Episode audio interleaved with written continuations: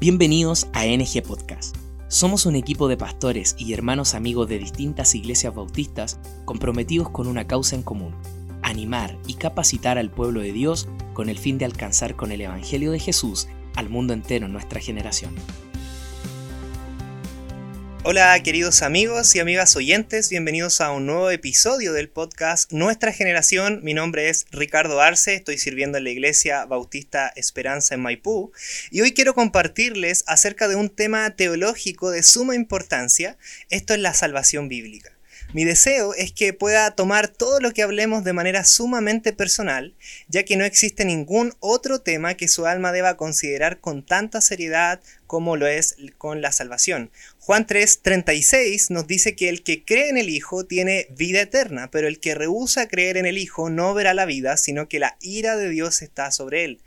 Entonces todo lo que usted haga en su vida, todo lo que usted logre, todo lo que aprenda, todo lo que gane, todo lo que disfrute, no sirve de nada si su alma ha rechazado, ha desechado la salvación de Dios. Sin la salvación bíblica usted no tiene verdadera vida. Aun si usted es un creyente, si ha dejado la salvación que un día creyó y la ha olvidado para vivir una vida cristiana independiente, debe reconsiderar qué tipo de salvación ha oído y creído. Si usted ignora la salvación bíblica hoy y el resto de su vida, usted ignora la más grande necesidad y prioridad que tiene en esta tierra. Por esto le ruego que me acompañe por favor con mucha atención en este podcast. Le voy a contar una historia. Hace varios años, un pastor que viajaba predicando el Evangelio de Cristo consiguió permiso para predicar en una cárcel local eh, de la ciudad en el que él estaba visitando. El hijo de un amigo decidió acompañarlo. Y después de la predicación, el joven que no era cristiano le dijo al predicador, espero que su sermón haya impresionado a los criminales. Una predicación de esa clase debe hacerles mucho bien. El pastor preguntó, ¿te hizo bien a ti? Respondió el predicador, pero es que usted estaba predicando a los presidiarios. El pastor meneó la cabeza y dijo, yo estaba predicando el Evangelio de Cristo y usted lo necesita tanto como ellos. En esta historia queda claramente en evidencia el principio que Pablo comparte en Romanos capítulo 3, versículo 12, cuando él nos dice, todos se desviaron, a una se hicieron inútiles, no hay quien haga lo bueno, no hay ni siquiera uno.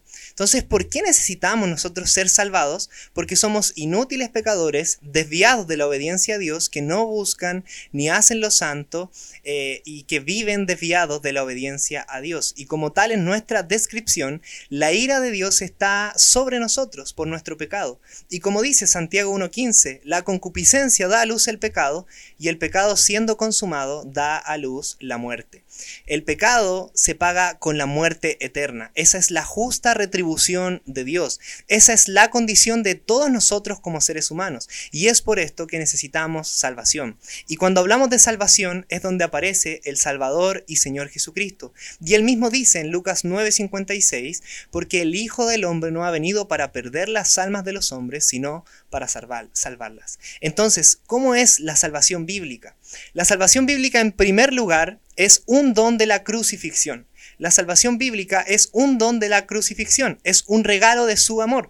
Efesios capítulo 2 versículo 4 dice, pero Dios que es rico en misericordia, por su gran amor con que nos amó, aun estando nosotros muertos en pecado, nos dio vida juntamente con Cristo, por gracia soy salvos. Un don es un regalo, de parte de Dios en este caso, pero que sea gratis como un regalo no quiere decir que nadie haya tenido que pagar. La salvación bíblica es un don para usted, es un regalo, pero el costo fue la muerte de Jesús. El Dios creador se encarnó para ser humillado, azotado y matado. Hablamos de que el inmortal murió. Piensa en eso un momento, imagine eso. Hablamos de que la luz del mundo fue hecha tinieblas. Hablamos de que la esperanza del mundo fue derramada en la sangre de la cruz. Hablamos de que el amor fue desamparado en el Calvario. Hablamos de que la libertad del mundo fue clavada a un madero y que el eterno santo fue hecho pecado. Piense un momento, el eterno rey del universo ahora está en el Calvario coronado de espinas. El hombre llamado Jesús, que vivió sin mancha, sin pecado, ahora está recibiendo un castigo inmerecido de ira por amor a usted y también por amor a mí. Eso es un gran amor. Eso es un gran regalo. Cristo tomó nuestro lugar en el Calvario, el lugar de todo el mundo, ya que Cristo murió por todos para regalarnos la salvación. Por su gracia, dice Pablo en Efesio, que somos salvos, por medio de la fe en la crucifixión. Así es como Dios nos ha dado vida estando muertos nosotros en pecados. Entonces la salvación bíblica es un regalo de la horrible y gloriosa cruz de Cristo, en primer lugar. Es un don de la crucifixión. En segundo lugar, eh, eh, quiero comentarle de que la salvación eh, bíblica es segura en la resurrección. La salvación bíblica es segura en la resurrección. La resurrección de Cristo tiene un papel crucial en la salvación. Por ejemplo, Pablo dice en Romanos 4:5 que Cristo fue entregado por nuestras eh, transgresiones, pero dice que fue resucitado para nuestra justificación, dándole la debida importancia. Luego vuelve a decir en el libro de 1 de Corintios 15 que si Cristo no resucitó, vana es nuestra fe. Pero gracias a Dios sobran las evidencias para afirmar que Cristo sí resucitó y vemos la más importante de estas evidencias en la obra de salvación que Dios hace en el corazón del hombre. Primera de Corintios 15 hace la siguiente pregunta, versículo 55. ¿Dónde está, oh muerte, tu aguijón? ¿Dónde, oh sepulcro, tu victoria? Versículo 56, ya que el aguijón de la muerte es el pecado y el poder del pecado, la ley. Mas gracias sean dadas a Dios que nos da la victoria por medio de nuestro Señor Jesucristo. Entonces la salvación, queridos hermanos y hermanas, es segura en la resurrección de Cristo. Allí está la base de su victoria sobre la muerte y sobre el pecado que tanto ha destruido a la humanidad. Allí nosotros podemos encontrar la vida eterna. En su resurrección hay una vida eterna asegurada para las personas que creen en su sacrificio. Entonces, en segundo lugar, la salvación bíblica es segura en la resurrección. En tercer lugar, quiero mencionarle que la salvación bíblica es eterna en la adopción. La salvación bíblica es eterna en la adopción. La salvación que la Biblia nos presenta nos, nos muestra que nosotros somos transformados en hijos de Dios somos introducidos en la familia santa de nuestro Padre Celestial. El apóstol eh, Juan dice en 1 de Juan capítulo 3 versículo 1, mirad cuál amor nos ha dado el Padre para que seamos llamados hijos de Dios. Entonces el amor para que el hombre extraviado y ajeno a Dios sea familiar de Dios debe ser mirado con mucho detalle, con precisión y con atención. Dios nos adopta como sus hijos, siendo antes nosotros hijos de ira y de desobediencia. En el libro de Gálatas capítulo 4, Pablo continúa mencionando este tema y él nos dice que Dios envía a su Hijo para que nos redima y dice a fin de que recibiésemos la adopción de hijos. Luego, en el versículo 6 eh, de Galatas 4, dice que siendo hijos, Dios envió a nuestros corazones el Espíritu de su Hijo, el Espíritu de Cristo, el Espíritu Santo, que clama al Padre como posesión de Él. Y el versículo 7 concluye, ahí Pablo diciéndonos que siendo hijos de Dios, siendo adoptados como sus hijos, somos herederos de Dios.